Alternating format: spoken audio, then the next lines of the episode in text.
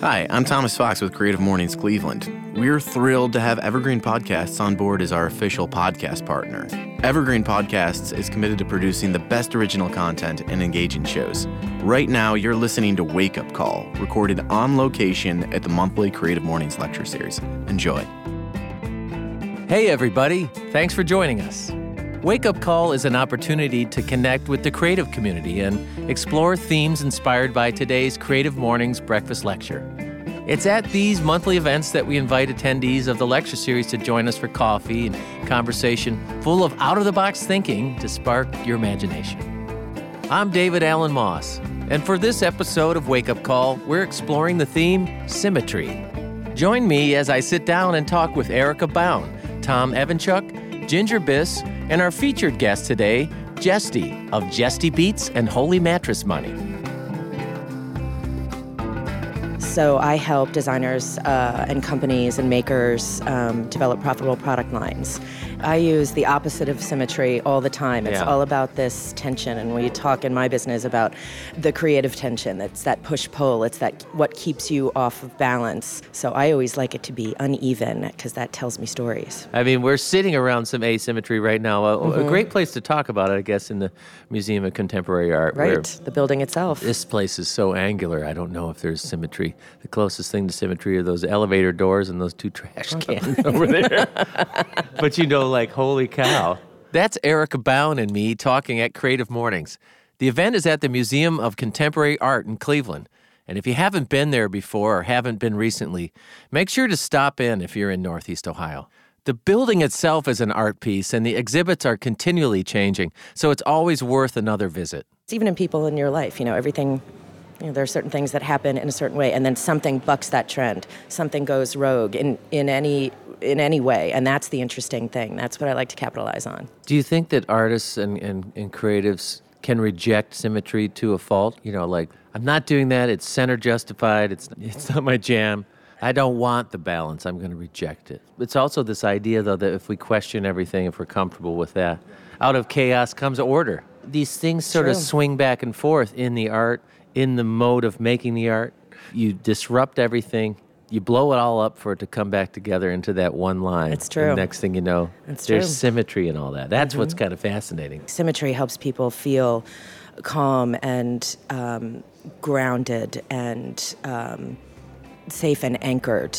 And you need some of that in order to be brave, right? If Right. everything is chaotic and upside down, you, you lose your confidence. But you need something that anchors, something that's symmetrical that helps you, works as a platform for you, helps you lift off. Erica was the first person to sit down with us, and we let our conversation about symmetry take us wherever it wanted to go.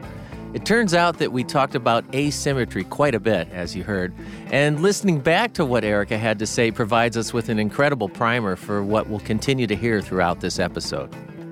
The morning's featured speaker is Jesty, a music producer, super successful recording artist, and we'll talk to him a little later. But first, we were fortunate to have Tom Evanchuk sing and play for us that morning, and we had a chance to sit down and talk with him. Are you a symmetry guy or are you asymmetry? I think I would classify myself as a symmetry guy. Yeah. You know, I I've never been asked that before. That's a Yeah. That's well, you know, it's like what what what makes your art roll? Talk about what that means to you. For me, I mean, symmetry is in music. I think it's it's important. You know, especially with songwriting. Yeah. You know, you you you try to relate, uh, show a resemblance, and and put out your perspective in the best way you can, and that's easily done with symmetry. I would say. Sure. When you when you write a song, do you find symmetry as a thread in there, like how you, uh, you know, verse, alternate chorus, whatever the arrangement is? Do you feel like you're looking for that balance and symmetry's got to play? I think the thing I try to do with songs is probably the opposite of that. I try Yeah. to say something in the most obscure way. My whole thing is how can I say something that doesn't mean what it's supposed to? Sure. You know, I grew up on Dylan and Neil Young, so Let's talk about our heroes for a minute. Do you think they have a, a grip on this idea or the tension between symmetry and asymmetry, you know, chaos and order, mm-hmm. balance and imbalance, or, you know, these guys are in a whole other league? I would say so. You I would say they're like yeah. masters of that. Yeah. You know, they're just and they do whatever they want on purpose. We're gonna start this way, and you're this roller coaster's going, and we're going up, and then some of them are just we're gonna plummet as far down as we can. Right. But you're gonna feel good about it. You're Right. gonna be screaming joy the whole way down. So if somebody comes up to me and says, "I really love that song. It means this to me," and in my head I'm going, "That's not what I was writing about at all," I'm a happy camper. You know, that's that's a good day for me. I don't know why. It's just I find that fun. But it, be, I think main, mainly because they found their own thing in the song. For me, that's a big thing, and I hope I'm going the right direction. But if you simplify it with, you know, oh, there's a lot of love songs out there, right? Right. Everyone writes love songs. uh, You know, oh, I got my heart broken. But everyone loves, not to say this, but everyone loves the love song. Yeah. That's the most realistic. Where you know, there's a line in the song where there's an empty bottle on the table. Right, You know, right, and it's like, well, right. why did you drink that bottle? You know, Right. but they don't ever go into it. All they just say is that she's gone, but d- they don't know what happened. Why did her leaving force me to down a whole bottle of booze? There's that asymmetry again, leaving your audience hanging. Not giving resolution or explanation really makes this empty bottle of booze on the table stand out. I think this really translates across all mediums and forms of art. Tom is talking about drawing interest or raising questions about a particular piece of the whole. Maybe symmetry helps to create an environment that allows us to explore that specific point. Well, maybe that's it right there. I mean, you have it, you're balanced, you're centered, but that's that's like your home base. You know, basically Right. what you're saying. That's your go back to like, all right, it's getting too chaotic. I'll just go stand right here again and look around and everything's where it should be. And then I'll go into the room that's my throw room where there's just tons of stuff stacked up. It's Yeah. chaos. And then go back to my living room that's like two chairs facing each other exactly the same. You know, Hey man, thanks for joining us. It was awesome.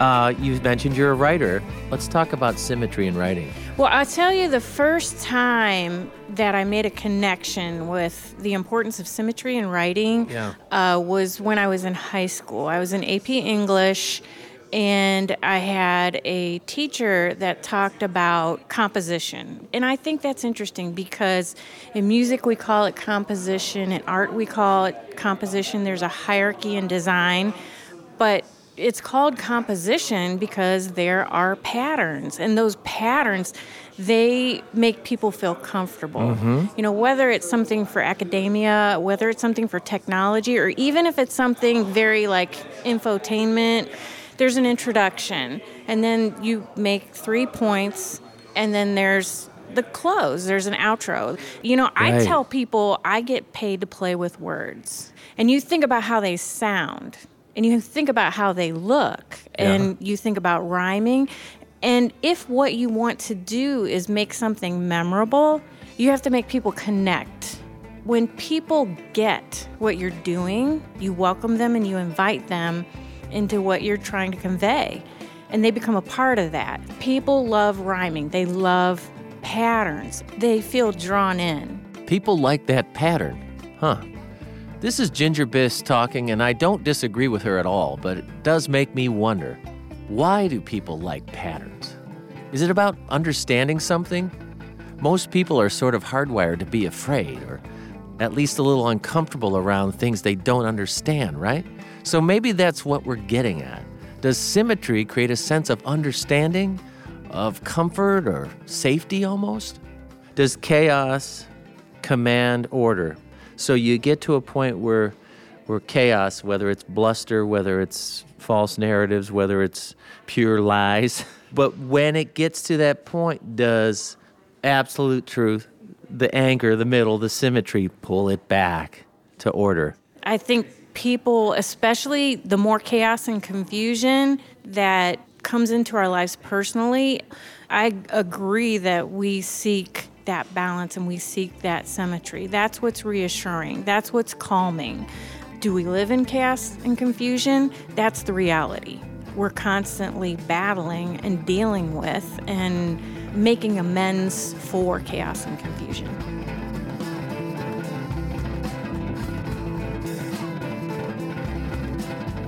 Jesty, what does symmetry mean to you?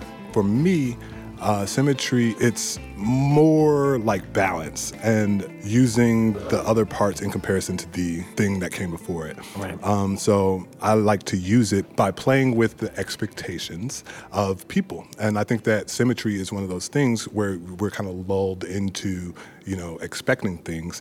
And I try to do that. And I like to give the people what they want and what they are craving. You want to reach as many people as you can. Yep, right and now. Then, and then have them also connect with what you're doing. Absolutely. So you're creating stuff that is approachable. So do you feel like where you were in your career and you were doing all these amazing things and you Mm-hmm. were meeting all these high rollers out on the West Coast, it was pulling you further away from that center, even though you were learning and growing? And did that have to happen? Do you I- feel like it had to go that way? I definitely believe I'm that. making cha- little yeah, I see your heart down hands. against I definitely think that the chaos had to happen to get me to this point. Um, it's it's really interesting because I had all of this momentum before I even went to Los Angeles in the first place.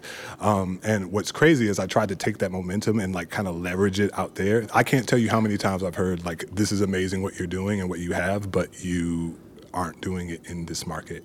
And that was kind of a deterrent for me. But and i had momentum and i stopped it then in order to pursue my songwriting and that passion. Um, it's kind of it's kind of interesting for me because i as a person who started in a dorm room was making it up the entire time. And I felt like that fraud syndrome, that imposter syndrome. I'm like, look, I have no clue what I'm doing, and people are loving it. And so I moved to LA to kind of be shown. And I found these mentors that did nothing but show me the ropes, show me the business. So from that, I realized that I had it all along, and I'm just gonna do what I've been doing before. But I needed to know, like, I needed to see that. Right on. Um, you know, I think that my leaving Los Angeles was for me to actually stop the noise so that I could actually hear my voice so that I could project it and give it to the world. So now you're bringing it to a, a focal spot. Absolutely. Centered. It's crazy because the way that I started is the way that I'm like ending. And I'm not saying that this is going to be the final chapter, but this is going to be another launching pad. You know, I had a chance to go to lunch with Jesty uh, before this event, like a week prior, and the bits of his story that I knew were pretty interesting, and I wanted to know more.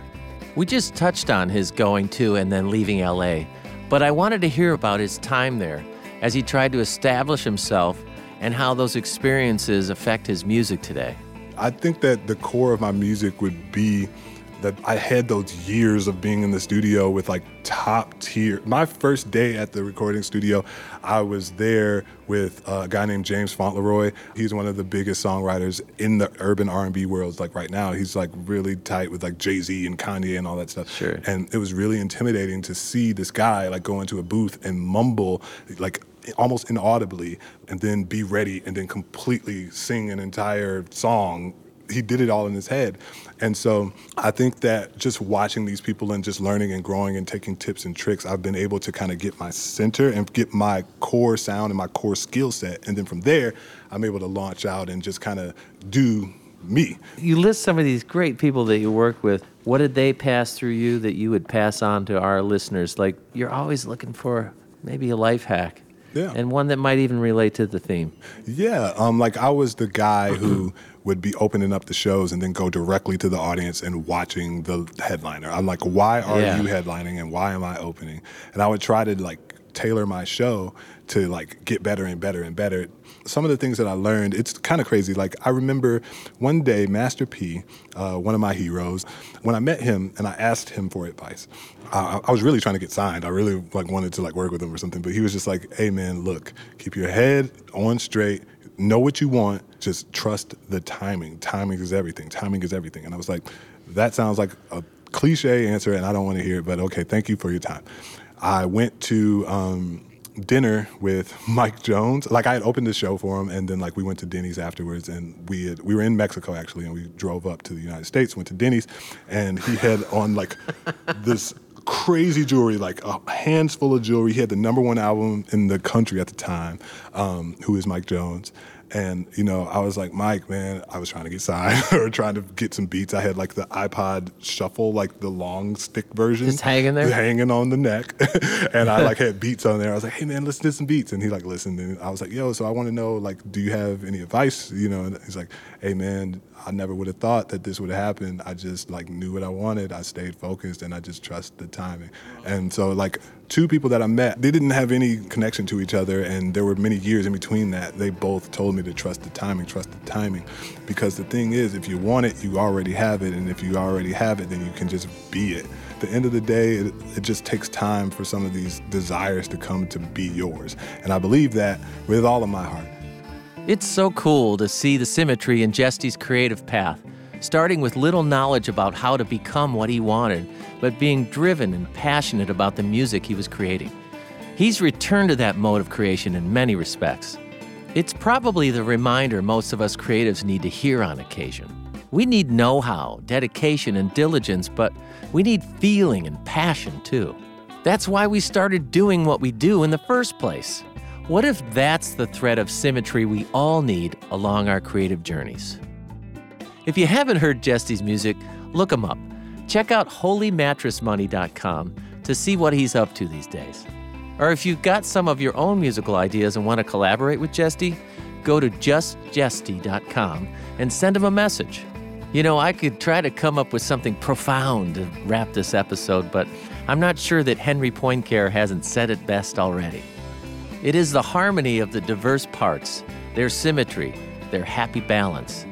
In a word, it is all that introduces order, all that gives unity, that permits us to see clearly and to comprehend at once both the ensemble and the details.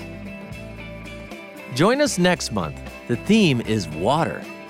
Wake Up Call is a production of Evergreen Podcasts, a proud member of the Front Porch Media Network.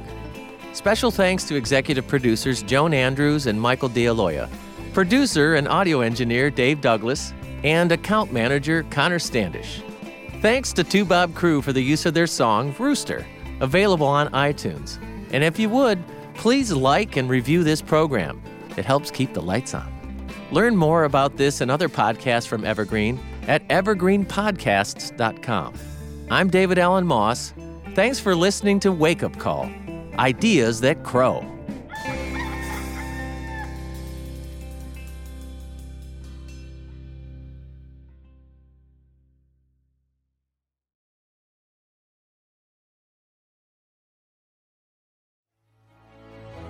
In a world infatuated with comic fandom comes a show to help us remember the talents that have inspired us. Whoa, whoa, whoa, cut. Oh, come on, it wasn't that bad. It's a bit dramatic. Let's just tell them about the show, guys. We are the Canned Air Podcast. Join us weekly for a comedic trip through pop culture. We also welcome some cool comic creators, as well as some of the voice and screen actors that helped shape your childhood. Find us on cannedairpodcast.com and on the Evergreen Podcast Network. This podcast was produced with the support of the Ohio Motion Picture Tax Credit and in partnership with the Ohio Development Services Agency.